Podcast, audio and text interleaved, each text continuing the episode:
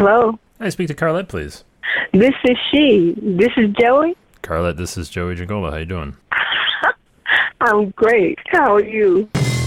This is insurance in your own words from the people who are living and breathing it every day and are struggling to figure out where this industry is going and what they need to do to stay ahead. Hosted by me, Joey Giangola. Let's get into it.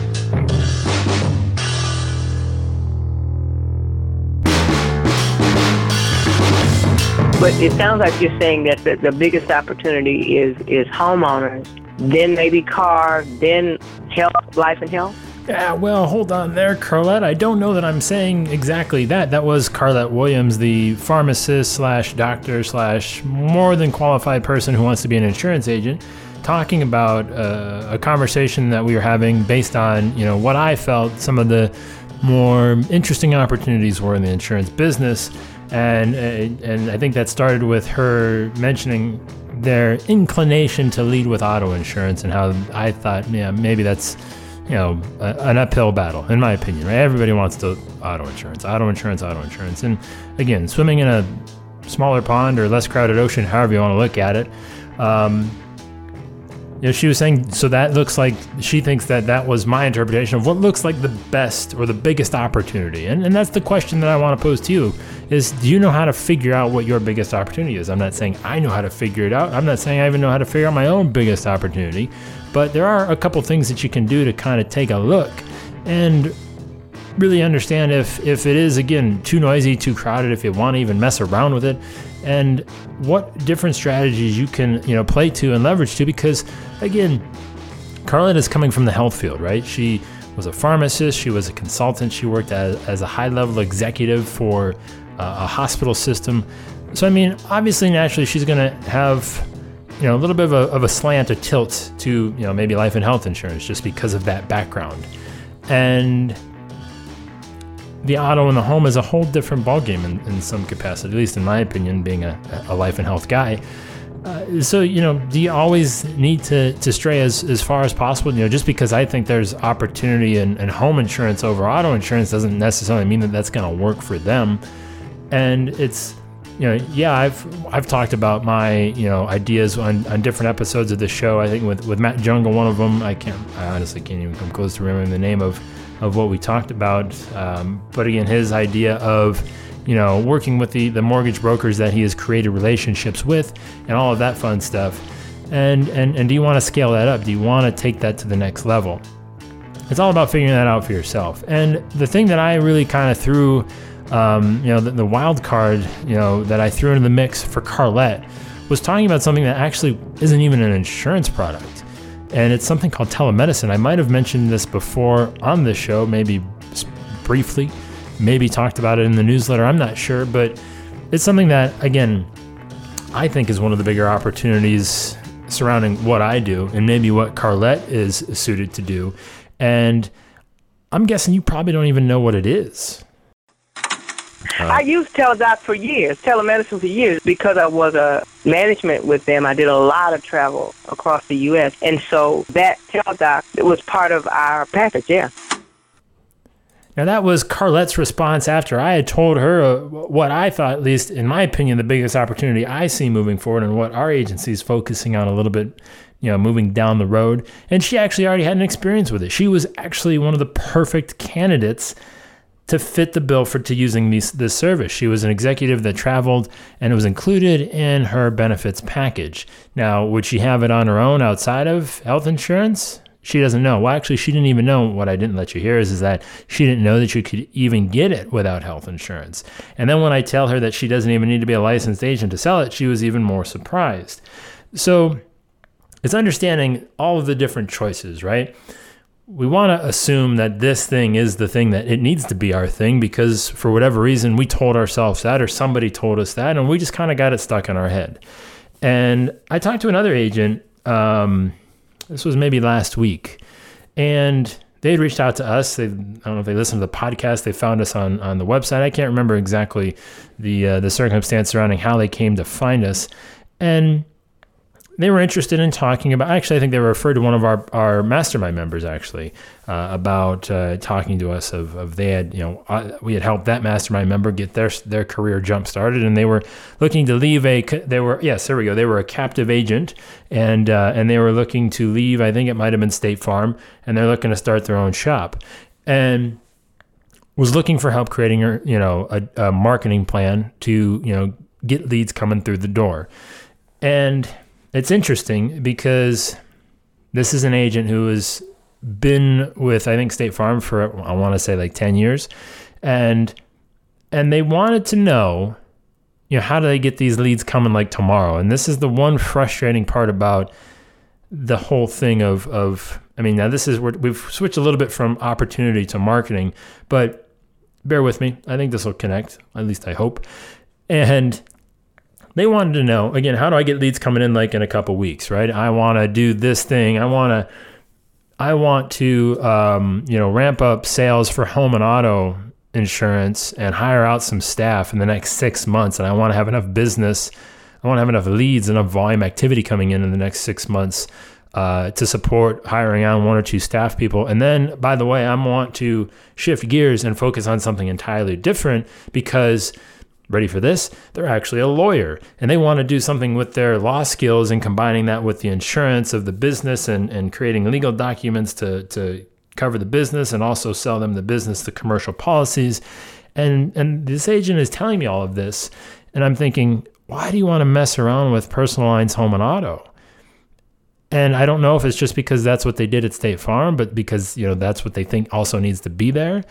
But I mean, if you want a, a marketing plan, specifically one online to, you know, work faster for you, focusing on that niche that I don't know that many people are playing in is going to be far easier to execute a plan in than not. And this is where again, Carlette coming from, you know, a completely different field wants to go over here and play in the home and auto. It's just it's very interesting, right? And I and I asked this this state farm agent, you know, how, you know, what what was your primary source for attracting business as a state farm agent? And basically they said well i just bought into a book or they just you know they they were handed a book of of x amount it was a ridiculous amount of people that they just inherited it.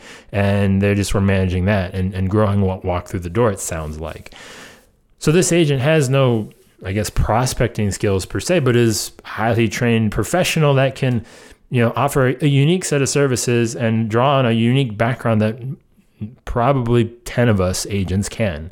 I don't know how many agents, again, I'm not sure what it is on this show of being an overqualified person to be an insurance agent is, but that seems to be the theme, right? We got lawyers, we got pharmacists, doctors, people that have far superior credentials and they're playing in our sandbox, I guess. But understanding that full opportunity is is something that I think a lot of people can misunderstand and and and really just want to do something to do it and not really focus on again the perfect fit. I'm not saying it's perfect but focus on a better fit for your background.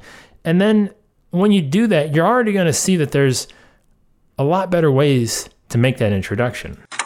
Okay so the only thing i see the values i see the risks. I do some community education community wellness uh, wellness innovation even though i started my consulting company to deal directly with docs in their clinics and sell them ancillary services. But I'm educating people on non-pharmacological relief of pain. So the same people who are coming in to hear about that, I could introduce the Teladoc concept to them. Yahtzee. I mean, there you go, Carlette. I mean, uh, sure, 100% you can do that. Yeah, absolutely. So she's already doing something for her previous or not previous or existing business um, you know, consulting with specialties and things like that. And she already has a mechanism in place that she could easily slip in uh, the Teladoc service. And there you go. Once you identify that, hey, once you start making these connections and not try to outthink yourself and, and, and just, again, follow suit with what you think is the obvious choice, you're going to find that, well, hey, it's maybe not so obvious. And that, again, thinking outside of the box as to, you know, again, do we just need to pound the auto in the home? And this is, I think I'm a minority view in this, but what was I watching? It might have been Westworld.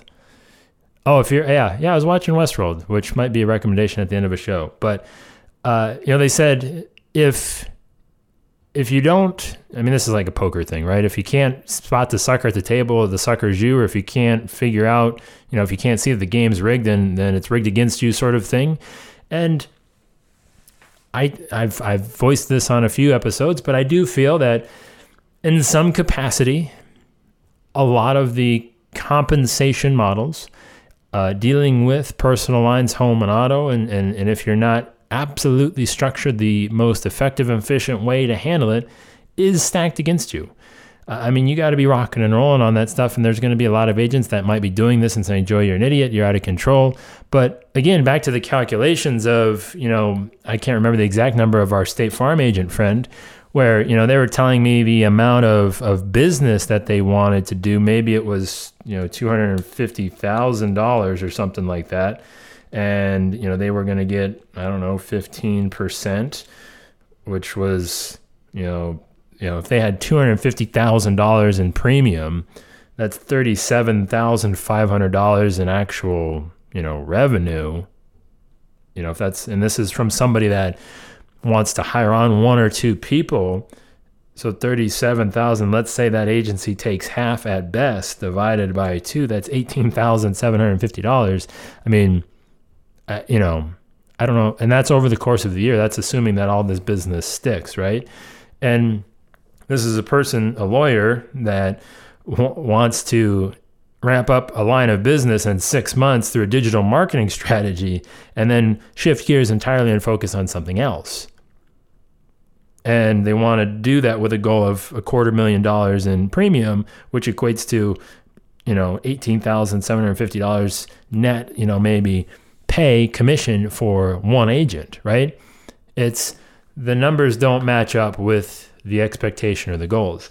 And and that's why again to get 200 again, I don't know, maybe I'm naive. I don't know, maybe it's easier to get 250,000 in commission, but again, if you're fresh off the boat at a State Farm, you know, I don't know I, I want to say something kind of disparaging, but I don't think it's fair.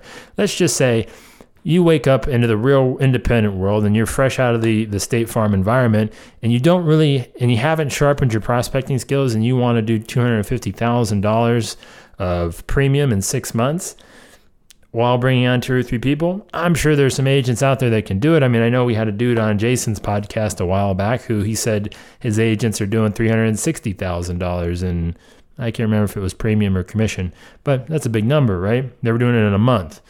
So those are you know, probably the tip of the sword. The exception to the rule, it isn't the average person who, again, is upstarting their own agency.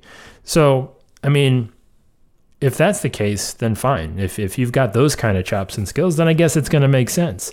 But if, you know, if you're not, then you might want to figure out exactly what that perfect fit is. Is there another opportunity? What is the biggest opportunity out there that you're not paying attention to?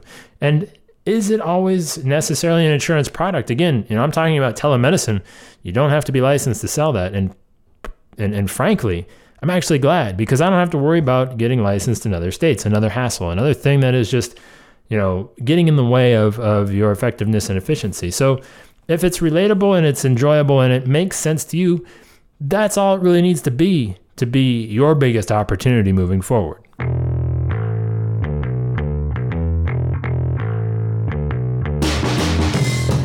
I mentioned this, I think, in a newsletter a couple weeks back, and I was talking about, yeah, I think it was like maybe two weeks ago, three weeks ago, um, talking about the worst time to sell. And right now, I'm at the tail end of it, and it's driving me nuts this last month, this last couple weeks in January is awful for me for health insurance. I mean, now if you're selling health insurance and you tell me you're getting good leads, I'd like to know what you're doing. I'd like to know where you're finding them because the people that I come across this time of year are the tire kickers, are the people that are uninsured that don't really care about their health insurance because they missed the December 15th deadline. That's a big tell for me. If they don't have their health insurance taken care of by December 15th, the only reason that it hasn't been taken care of is because it doesn't need to be because they're coming off an existing plan. And these are the people that don't care enough or uninsured. They're just doing their yearly kind of self help check sort of thing just to make sure that they still want to be uninsured or they're, you know, just whatever. And I'm just dealing with a lot of it. I'm just venting my frustrations because, hey, we're all in this. I was just curious. I wanted to know what the question, I guess, that I wanted to ask you is if you have a time of year or a time of day, I don't know, if you have a similar kind of experience with something in your agency in the lines of business that you're selling, if you find a, for whatever reason, a specific kind of coincidence of things where it's just usually just a bunch of crap. And I want to know what do you do to kind of get through it? Or what do you do to identify it and how do you how do you, you know, how do you kind of manage those crappy people? I'm sorry, it's terrible to say. Let me know, joey at growprogram.com. Would love to hear your thoughts on the worst time to sell for you and how you go about keeping yourself sane during the process. Joey at growprogram.com.